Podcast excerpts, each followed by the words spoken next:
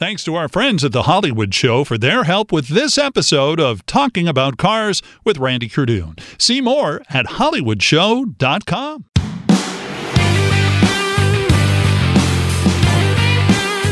Hey, everybody, and welcome to a new edition of the award winning Talking About Cars, where it's all about everybody has a car story, from celebrities to car personalities and others in the car industry. I'm Randy Cardoon, and this week we get to hear from two car people with different backgrounds. One lives on land near Edmonton, Alberta, Canada and with his pals love to rescue cars that have been sitting outside in the elements just to see if he can get them to run again. Scott Newstead of the YouTube show Will It Run by Cold War Motors. He will join me, and I have to tell you, once you start watching his show, you have to start watching all his videos because I just started watching and I'm I'm hooked on these things. These are pretty crazy for car people because it's completely different. But first, for those of us of a certain age in the US, grew up watching TV, ABC had a show called The Mod Squad. Basically young adults working with police as undercover officers who drove around in an inconspicuous 1950 black Mercury Woody wagon solving crimes. Remember the ABC commercials? They would always come out and say, one black, one white, and one blonde. That phrase will pretty much play into my interview with Michael Cole. You remember Michael. He played Pete Cochran alongside Clarence Williams III, who played Link Hayes, and Peggy Lipton, who played Julie Barnes. Now, back in the day, a lot of these detective shows, they all had cars. We've already interviewed guys like Starsky and Hutch in the 70s. We had, of course, Paul Michael Glaser and, of course, uh, Anthony Fargas as Huggy Bear. We've had them on the show talking about that 1974 ish, 5 ish Ford Torino. Batman had his 66 Batmobile. We've had Burt Ward on the show. And that Merc wagon from Mod Squad, well, that was basically the equivalent on that show until one episode when the car was, well, it was blown up. Remember that? Every car kid watching that went, What? amazing. When they blew that thing up, I thought, well, how can they do that? They can't blow that car up. Well, they did blow it up, and I always wondered why. I caught up with Michael Cole at the Hollywood Show autograph event at the LA airport and uh, got the real story. Oh, I started crying, but I think it was like the third or fourth year. It got a little bit ridiculous because in this old Woody Mercury was catching Ferraris. no, wait a minute, man, this is this is a bit ludicrous, and uh, so we had to we had to get you know talk to some car sponsors, but the thing about the Woody was that really became part of the cast. And when it came time to get rid of it, this one episode, we were going to drive it down. We were up on a mountain road, and it was very steep on one side, etc. And uh, it was going. Something went wrong with the car, and it, we all jumped out. Clarence Peg and I, and the car was supposed to go off the cliff and then roll down, catch on fire, explode, the whole thing. And uh, that made me sad, really, because it was one of the characters of the show. But now we had the best stuntmen around. Stunts Unlimited was just kind of starting anyway, and the, the Peggy and I uh, walked up to this hill, and so we could see the old now I'm getting choked up. Our old friend blow up, and uh, so anyway, the stunt guys they brought it around. They come screaming around the corner, and Woody starts to go toward the edge of the edge of the cliff, and the stunt guys jump out, and Woody stopped. no shot. It absolutely stopped about two feet from going over the ledge. All right. And these guys are really good stunt people. And, uh, and so, okay, we got to do it again.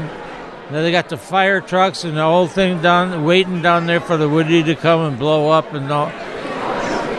Here they come again. A little bit faster, as fast as the old girl would go, and uh, same thing. They bail out. All the cameras start turning down the hill stopped again on its oh, own. Man. Yeah. It didn't, it didn't want to go. It, that's what I looked at Peggy. She looked at me. It's, I could feel her hands. My hands started to sweat. um, I swear to God, they, they did it again. Third time. Third time. And the old girl came around. Stunt guys jumped out, etc., etc. And she just went over the hill very slow and kind of tumbled. Now it was supposed to roll and everything, you know, like that. Just kind of tumbled down, only about six to ten feet, and it was nothing. And she did not want to go. Now the whole crew is getting a little bit, uh oh, maybe we're going to use the Woody again, you know. And uh, so, so uh, we had to push it down into the spot where the firemen had all the stuff set up and so they doused it in gasoline, etc., etc., and uh, lit it on fire, blew the thing up, which made me cry. And it's our old friend, one of the cast members, and and uh, as as as the flames were getting a little bigger, everybody was still staring at each other, and out of that fire the horns started. And I said, that's its spirit. That's its soul. The Woody did not want to go. Why did you do this to me? And that's the question that I'm going to ask you to the best of your knowledge because when that thing went, everybody probably looked at their TV screens. And if you're a car guy or you grew up as a kid and you were watching the show, you looked at that and went, what? What? Why? Why blow that car up? What? Do, what was the reason behind it, and how did you find out beforehand? Was it a script read? I mean, when did you find out they were going to do that? Because it really got ridiculous when uh, we would jump in the car and we would catch a, in the old Woody, we would catch a Ferrari at about 130 miles an hour. and like, so Aaron Spelling and we got together and said, yeah.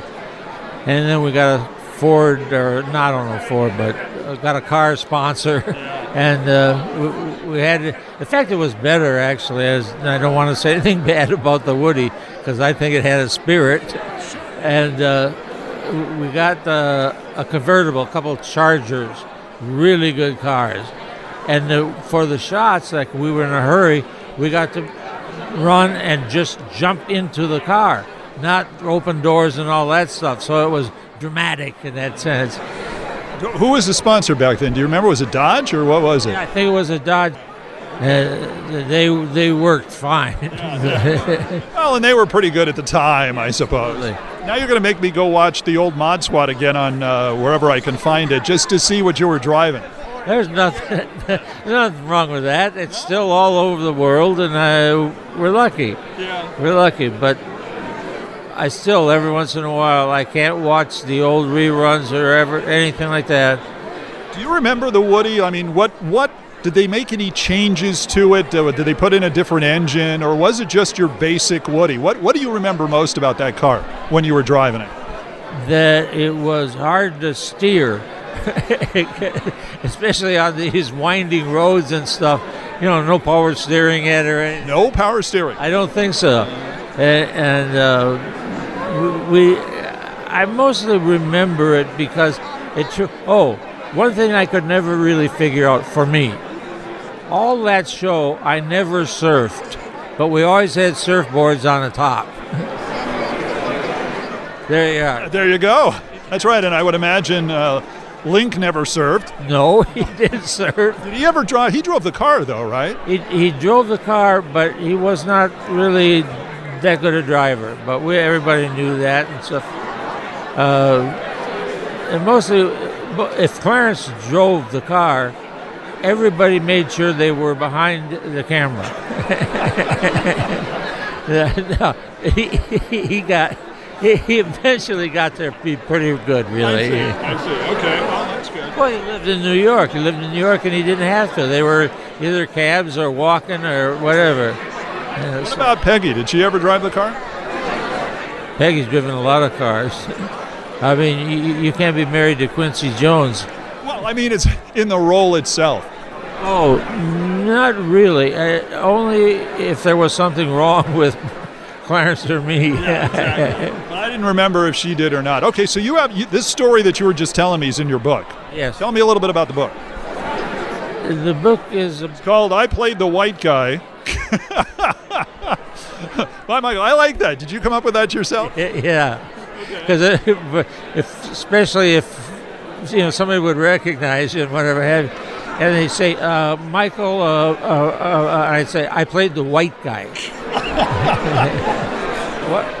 And you could get this, I understand, on Amazon.com. It's called uh, I Played the White Guy, Michael Cole in the book. Was this one of your first really big roles in television? Very much so.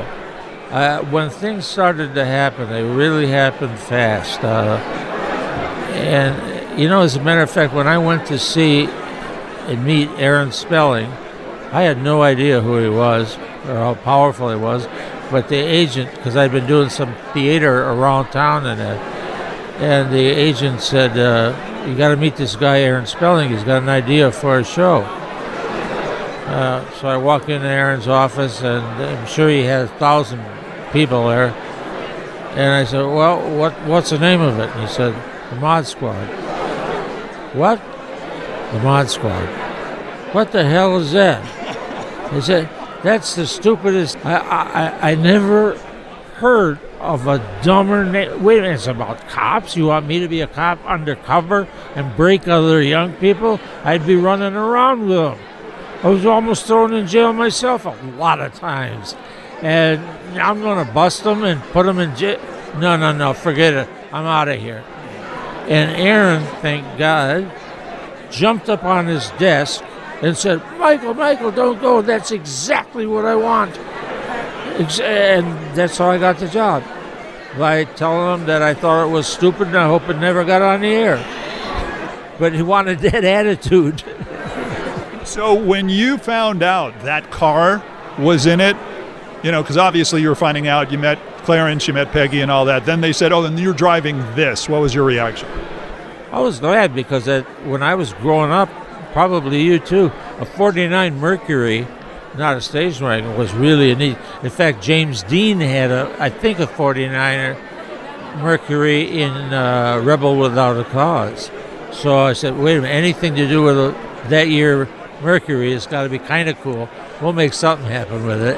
What are you doing now, Michael? I did this book, trying to sell this book, and uh, I I'm really kind of proud of it. Uh, so, I'll tell you something.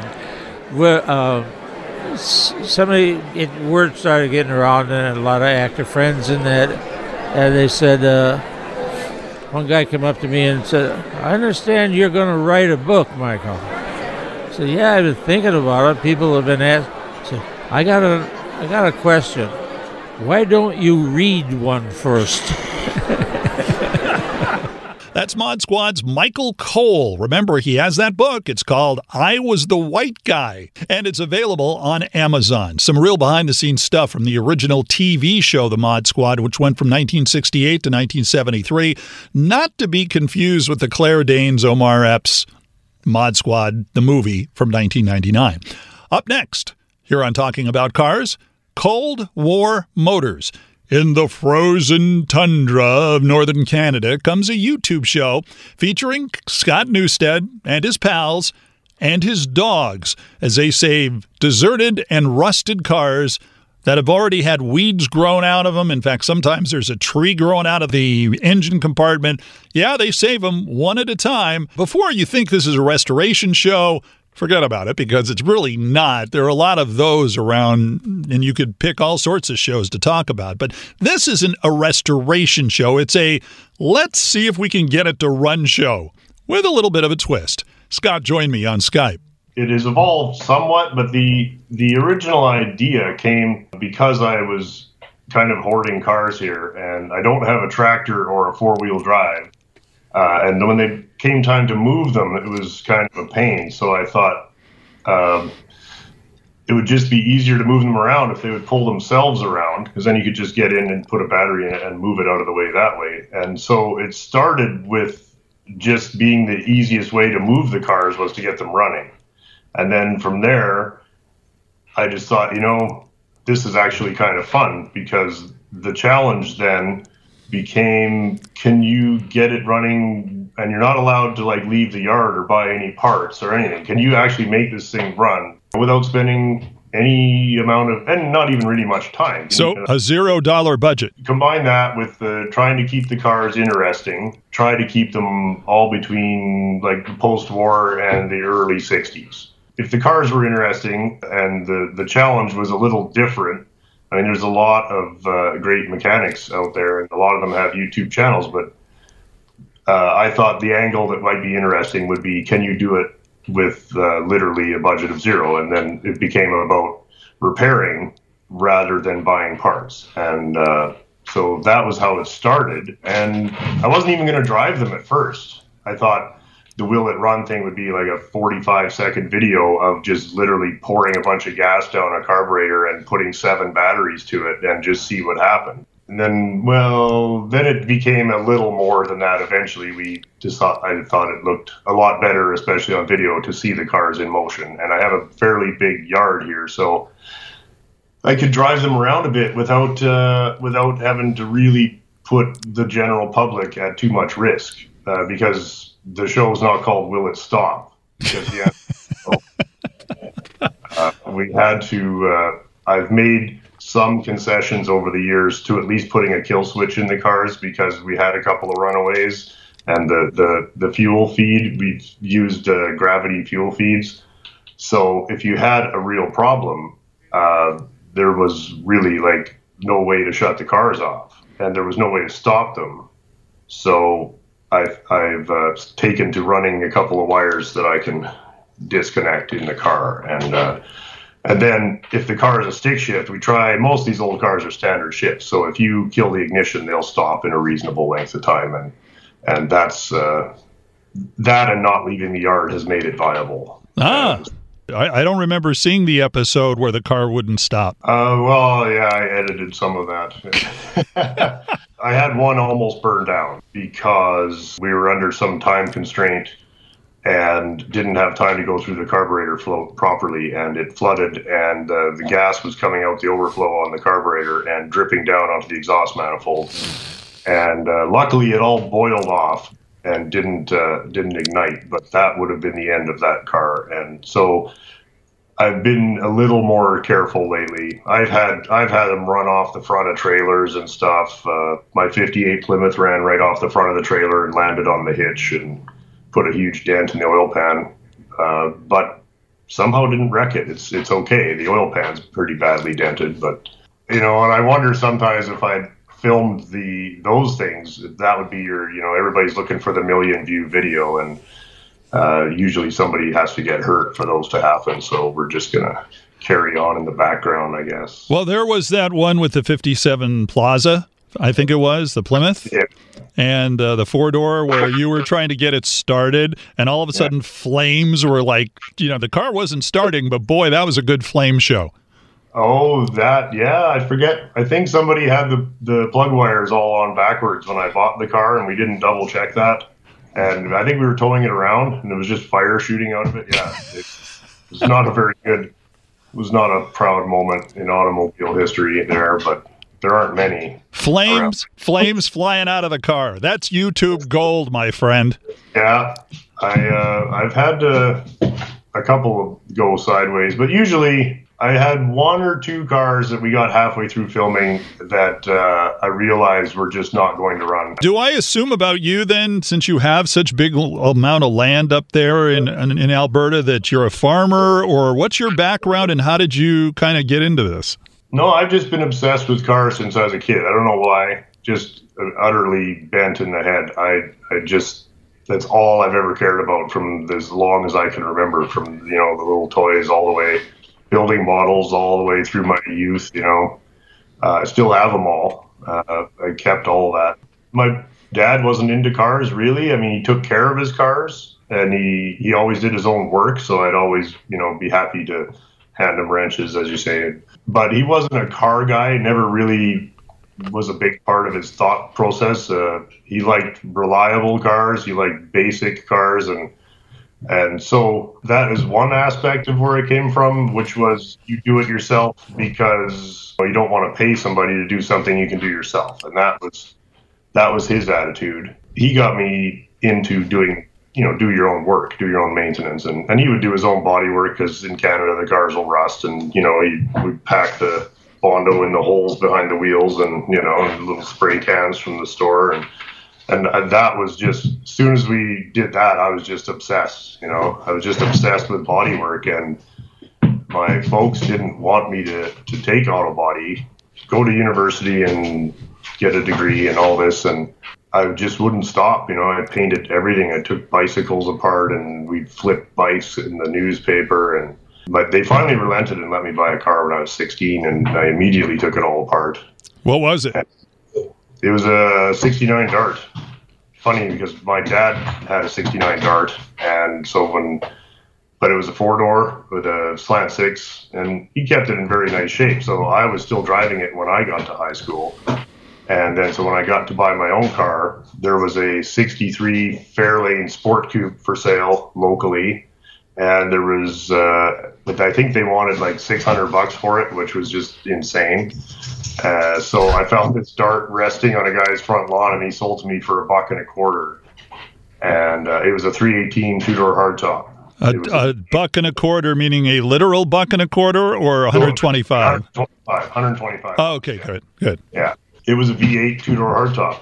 It wasn't a swinger, but it was equipped like one. It had the rubber floors and uh, column shift automatic. So the transmission was shot, and it was rusted. It was terrible, terrible shape but I was uh, I didn't care. I just wanted to do body work, right? So I dragged it home and spent the I think it was the summer of grade eleven. I spent the whole summer just mixing up bondo and fiberglass in the driveway. You know, I made a mess of it. But I actually that was the first car I painted. I painted it myself. Um, and you know it, it looked it looked okay. I mean, for a high school car, it was it was one color and there was no holes in it didn't know anything about getting a car straight. I did. I just figured if the holes were covered, you're good. You know. Mm-hmm.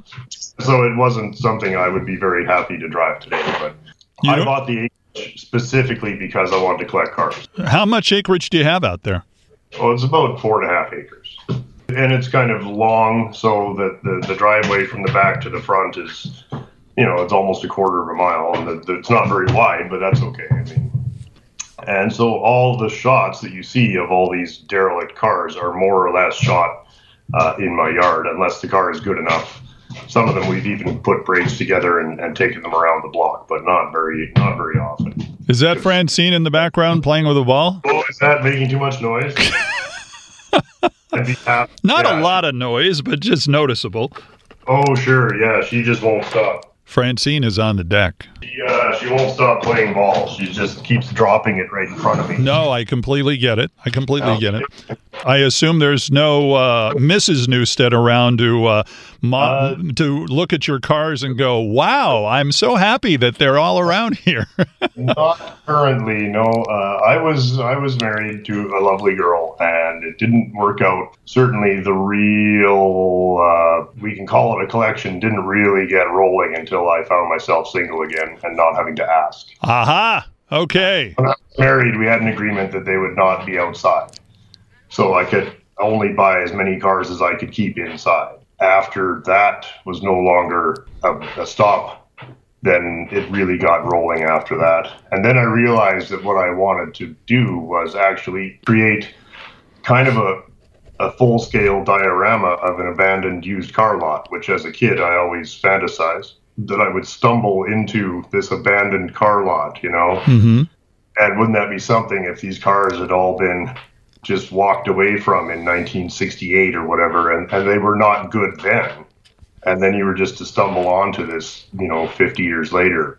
So that's kind of, you know, people, I get sometimes, what are you doing with all these cars? Well, that's kind of it. It's a, it's just a toy box, right? And you move them around and you kind of put different wheels on them, but you don't have all the hassles of keeping them all roadworthy. And a lot of them are parts, but even your parts cars, if you put wheels and tires on them and get them running, uh, they're more or less presentable and, and they're very typical of the cars that people in this part of the world drove.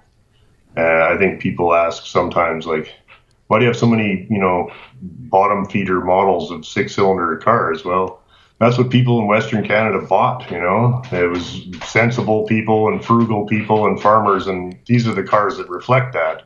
And some of the ones you're talking about, for example, uh, we'd see you going through uh, bodies. You'd see, let's say, instead of a Fury 3 or a, a um, high performance 440 whatever, you have Fury 1s or Fury 2s back from this late 60s and early 70s. So it's, you know, the lower key, you didn't have a lot of uh, chrome on the side models. Right, yeah. Uh, just the more sensible models. Uh, it's not that the other ones don't exist, but a lot of this has just been whatever has come along. Uh, a lot of the cars are sourced within 10 miles of the house here. And oh. I've gone as far as Calgary uh, for some of the harder to get ones. The Nashes and Packards are a little harder to find. So, how far away is Calgary from you? It's 200 miles from here. Okay. So, it's one of the things you need to know about Scott is one day uh, he went to a junkyard, and this is the one where you were towing that Volvo with the unusual hardtop, I guess what it was. I couldn't really tell. So he's going through and he's looking at these cars and he's showing them to the uh, viewers, and you could see this on YouTube. And the thing that just got me was right in the middle of it, you start pointing out the oh well that used to be my car and that used to be and it seemed every other car you walked by used to be your car. There's way closer records where i could just drop that stuff off and they'll just sandwich it and i and i would actually get some cash but then it's gone. So i think there is one stop past this place you know like this place is kind of a last chance motel but there's actually one past here which is that wrecking yard where uh, I mean, he makes no effort to to preserve the cars, but at least he doesn't crush them. So there are still parts available, and so that's why they end up out there. And uh, yeah, the ones that I've donated to him, some of them were when I was married and didn't have uh, the carte blanche to fill up the yard that I have now. So. fill up the yard. Okay, let me let me get into some numbers here. On your property as it stands this moment, how many cars do you have right now? Um, well, I couldn't say exactly. It's more than 50 and less than, say, 65. More than 50 and less than 65. Yeah, I would say somewhere in there. Now they're not all American cars either. I mean, a lot of them are, but I I remember you guys uh, were looking at some other things. You have one of your biggest uh, episodes, I believe, was a Citroen. No, that's right. Yeah, I have a I have a real affection for Citroen cars, and uh, something that came about much later in my life because certainly as kids, my brother and I would just we hated them. You know, we there were very few people in in a town like Edmonton, which is you know it's a pretty pickup trucks and and Biscaynes and you know. And when you'd see a Citroen go by, we'd be like, "What kind of a freak would own one of those?" You know. now it's me, you know. Now I actually have bought because there were so few of them sold here. I actually have some of the cars that I remember seeing as a kid. In some ways, it's like drugs. That when you're addicted to it for so long, eventually it takes something pretty weird to get you going, you know. Like, and so, I mean, the, the Citroens were like where you end up when you've done everything else, I guess, you know. and, and and they're a real challenge because uh, you know, most of the other cars, the post-war American cars, are more or less the same principles. And once you can work on one, you know, one, they all, for instance, use the same Bendix brakes, and you're not learning much after doing 600 sets of, of those brakes. Whereas the Citroen brakes are a completely different animal, and and the, and the rest of the car is like that too. And I've always bought my cars for aesthetic reasons. Like I never, I still don't care about the performance of the cars. I, I only I buy them for what they look like, and uh, if the engine is there and it moves the car around, that's good enough. And I have some friends with the go fast sickness, and that's a very expensive thing. Hey, like when you start trying to go fast, it just gets so expensive because you're breaking everything and. And then when you go fast, well, it's not fast enough. So at least I didn't get that because um, that is that. I mean, one go fast car would suck up the budget of five of my cars, right? Mm-hmm. And so I just now that I have the room, I just prefer to to spend it, uh, you know, buying cars that I like the looks of. We're talking to uh, Scott Newstead from Cold War Motors. It's a video you can see on YouTube. Actually, not one. Uh, You've got a whole bunch of them now. Any idea how many? Somewhere over 200, I think. That's going to take a lot of binging for me to catch up on all your videos. Some of them you can skip. Yeah. Do you ever sell them? I mean, you'll you'll sit there and you'll go out to some and for example, again, just to show you that I've been catching up on your videos, you had that Fargo truck, which basically we down here in the lower 48 know as the Dodge. And so it's basically a Dodge truck from the 60s and 70s, and they called them Fargos up in, mm-hmm. in Canada. You dug one out, literally dug one out because you had it was covered in weeds and all that. You shined it up a little bit. Do you ever sell these? Do you fix them up to sell, or do you just fix them up to look nice and then park them? Uh, yes. I don't buy them with the intention of selling. I try not to overpay. I'll tell you the ones that I will sell are stuff that should be put back together that I'm not going to have time to do. Uh, like the real derelicts that are just kind of decorations. I mean, there's no point in selling them because I enjoy them more than they're worth. But for instance, I had uh, a 53 Ford two door sedan that I got at a reasonable price, and we dragged it back here and got it running and made a pretty fun video out of it and, and drove the car around. And it was actually a nice, original, very savable car. But my list of personal projects right now is so massive that I, I had to be realistic and say that I'm never going to build this car. Like, I'm never putting this car back with plates on it, but somebody should.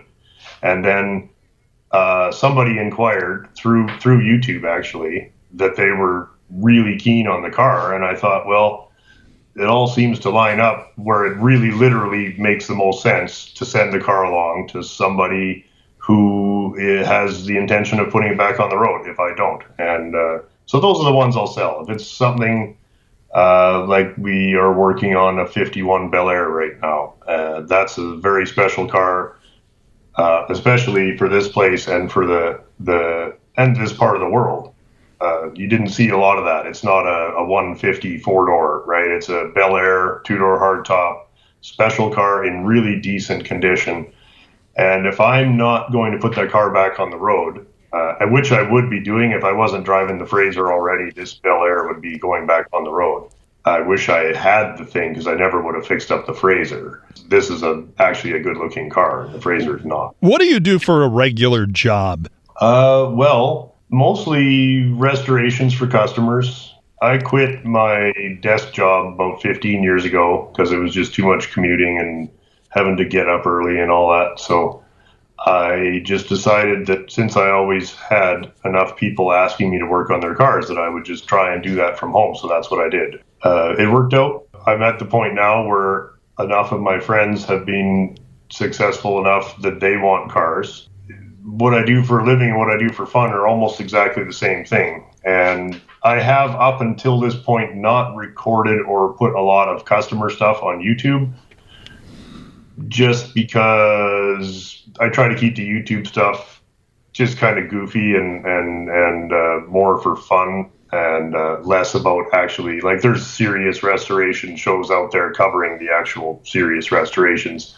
I mean, we always had more fun just with the goofing off with the junk because uh, I thought I realized that the restorations, you know, a it's a job and b you know you can spend four hours putting on one piece of trim that holds the carpet down. You know? Right, right. That doesn't make for thrilling video.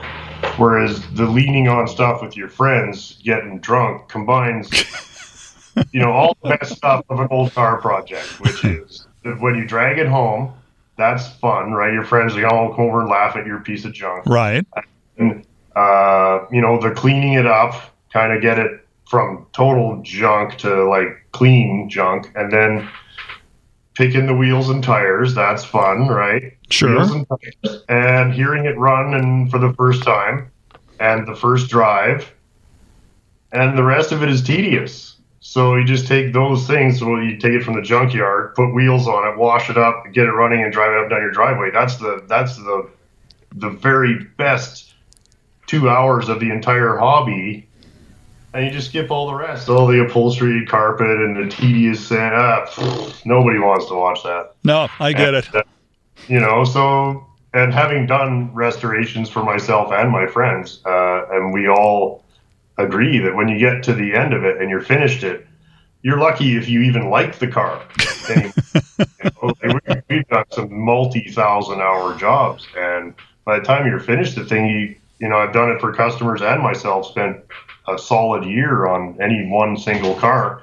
By the time it's done, I just want it out of here. I don't even want to look at it. You Yeah. know, where the ones that we do for laughs that I put on YouTube, well, I mean, those are those are fun because, I mean, the nice ones I don't even let my friends in the room, much lest somebody lean on it by accident. Like, and it also is a huge liability. The Sure. car that you have that much time into, if it gets chipped or Frankers jumps on the side of it, like you got a real problem. So it that is not. Uh, I mean, it's rewarding to see it finish and say, okay, that was not something everybody could do that, and I think I can be proud of that. But it's also it's a very nerve wracking thing. Until it leaves my yard, I just want, you know, I just don't want anything even near it. Well, And- occasionally I notice that you guys will will put the cars and work on the cars, and occasionally have a beer among you guys. And I'm thinking, did you ever think of uh, sponsorship possibilities? Get uh, Molson or something like that to go ahead and sponsor your uh, YouTube show. Well, I I have not. Uh, I don't know if, if, if beer sponsorship of car programs is necessarily. good. I don't. Yeah. I actually don't drink. I used to be a kind of a championship drinker, and I actually quit. Uh, but I don't care about the other guys; they can drink all they want. whatever. Right. Well, good for you. That's probably a smart thing to do. I. Uh, it was taking up too much of the time away from the car. So So you said you had somewhere between 50 and 65 cars. Norm, Yeah. lot, among the questions we ask our, our, our guests, for example, uh, we always ask them, you know, what's in your garage? We don't have that much time to go through your garage and everything else outside. What's your top three cars that you have that you really want to, that are top of your list when it comes to, okay, I want to work on these cars? You said you drive around a Frazer. oh, for Of the For cars cars you have. currently owned that are the most important. Yeah.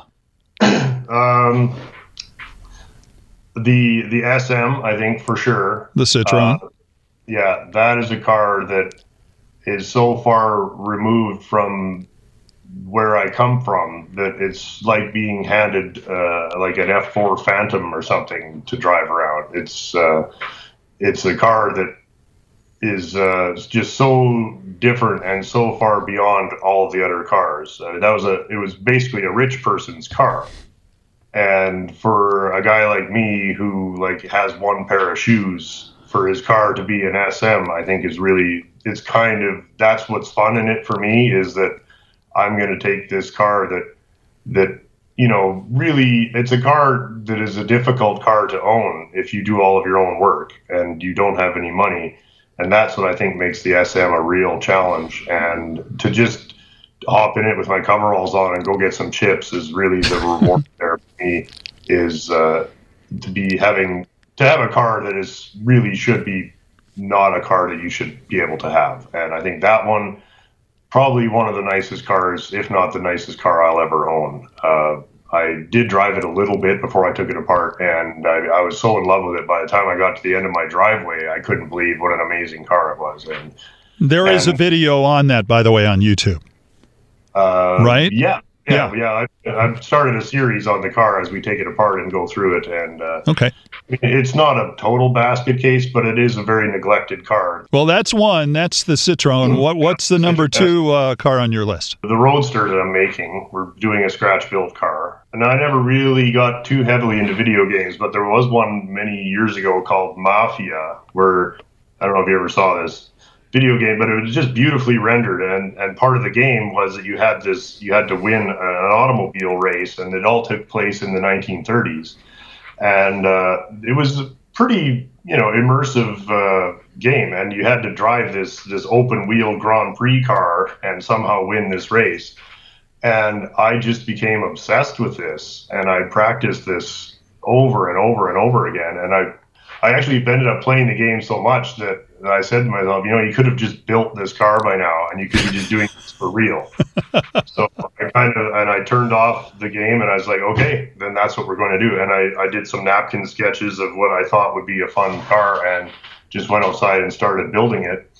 And in keeping and to keep the rules simple, the rules would be that it would have to be built out of whatever was in my yard, and budget was zero but it had to look like a, a Grand Prix race car when I was finished. And so I'm I'm more than half finished it, and uh, so that is a that is another series that we're doing on YouTube. Okay. And, and so that is important to get it done because I'd like to when somebody says, "Do you know anything about cars?" You say, "Well, I I built that one," and it's fun when people say, "Oh, what's the frame from and what's the body from and what." You can just say it's just all from thin air. I mean, the whole thing has to be built literally from scratch, uh, except for the axles and the engine. The rest of it is uh, is scratch built. So that sounds I, expensive. Uh, no, I, literally have less than a thousand dollars into it. Mm, okay. It's made out of old Ford truck, farm truck parts, and uh, and the engine was uh, one of the fellows that's in our videos. The gentleman at the end of the videos that says "same old shit" all the time. Yes. He uh, donated a, uh, his old water truck to the project, and he has uh, he bet me five bucks that I would never and nothing would ever come of it. So that is what keeps me motivated on that car is that uh, I I want my five dollars off of Tom. and, and I want to be able to say that my Grand Prix car has a, an old water truck engine in it. And that so, that is kind of cool, actually. Okay, yeah, so what's the th- what's the third car? I have a really nice original paint 59 Fury two door hardtop. The story was that a friend of mine was at one of those big auctions in the States where they have these types of cars. And uh, he texted me from there and he said, Oh, I'm looking at uh, such and such car. Would you have a look on the website and tell me what you think?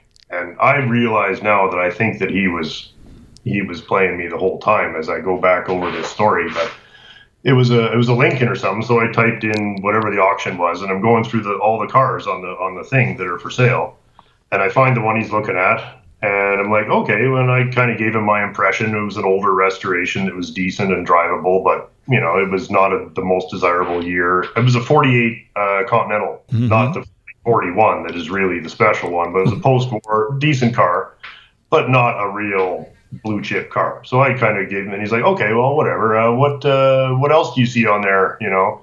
So I started flipping through the rest of the cars, and I'm like, oh, there's a Bentley Continental Turbo. That's a car you should probably have. And and then I flipped down, and there was this '59 Plymouth Fury that was yellow, and it was a two door hard, well, and it was a hardtop two door, and it was original paint, 50,000 mile car, like just a proverbial old granny car. And I said, oh well, this is the best car. You should buy this and knowing that he doesn't care about those kinds of cars, he likes the muscle cars, and he's got a nice uh, a Torino that I restored for him years ago, and a few of the big block Ford uh, stuff. That's that's his kind of thing. so I didn't think anything of it, and uh, and then uh, I went over to his house some weeks later, and it was in the garage.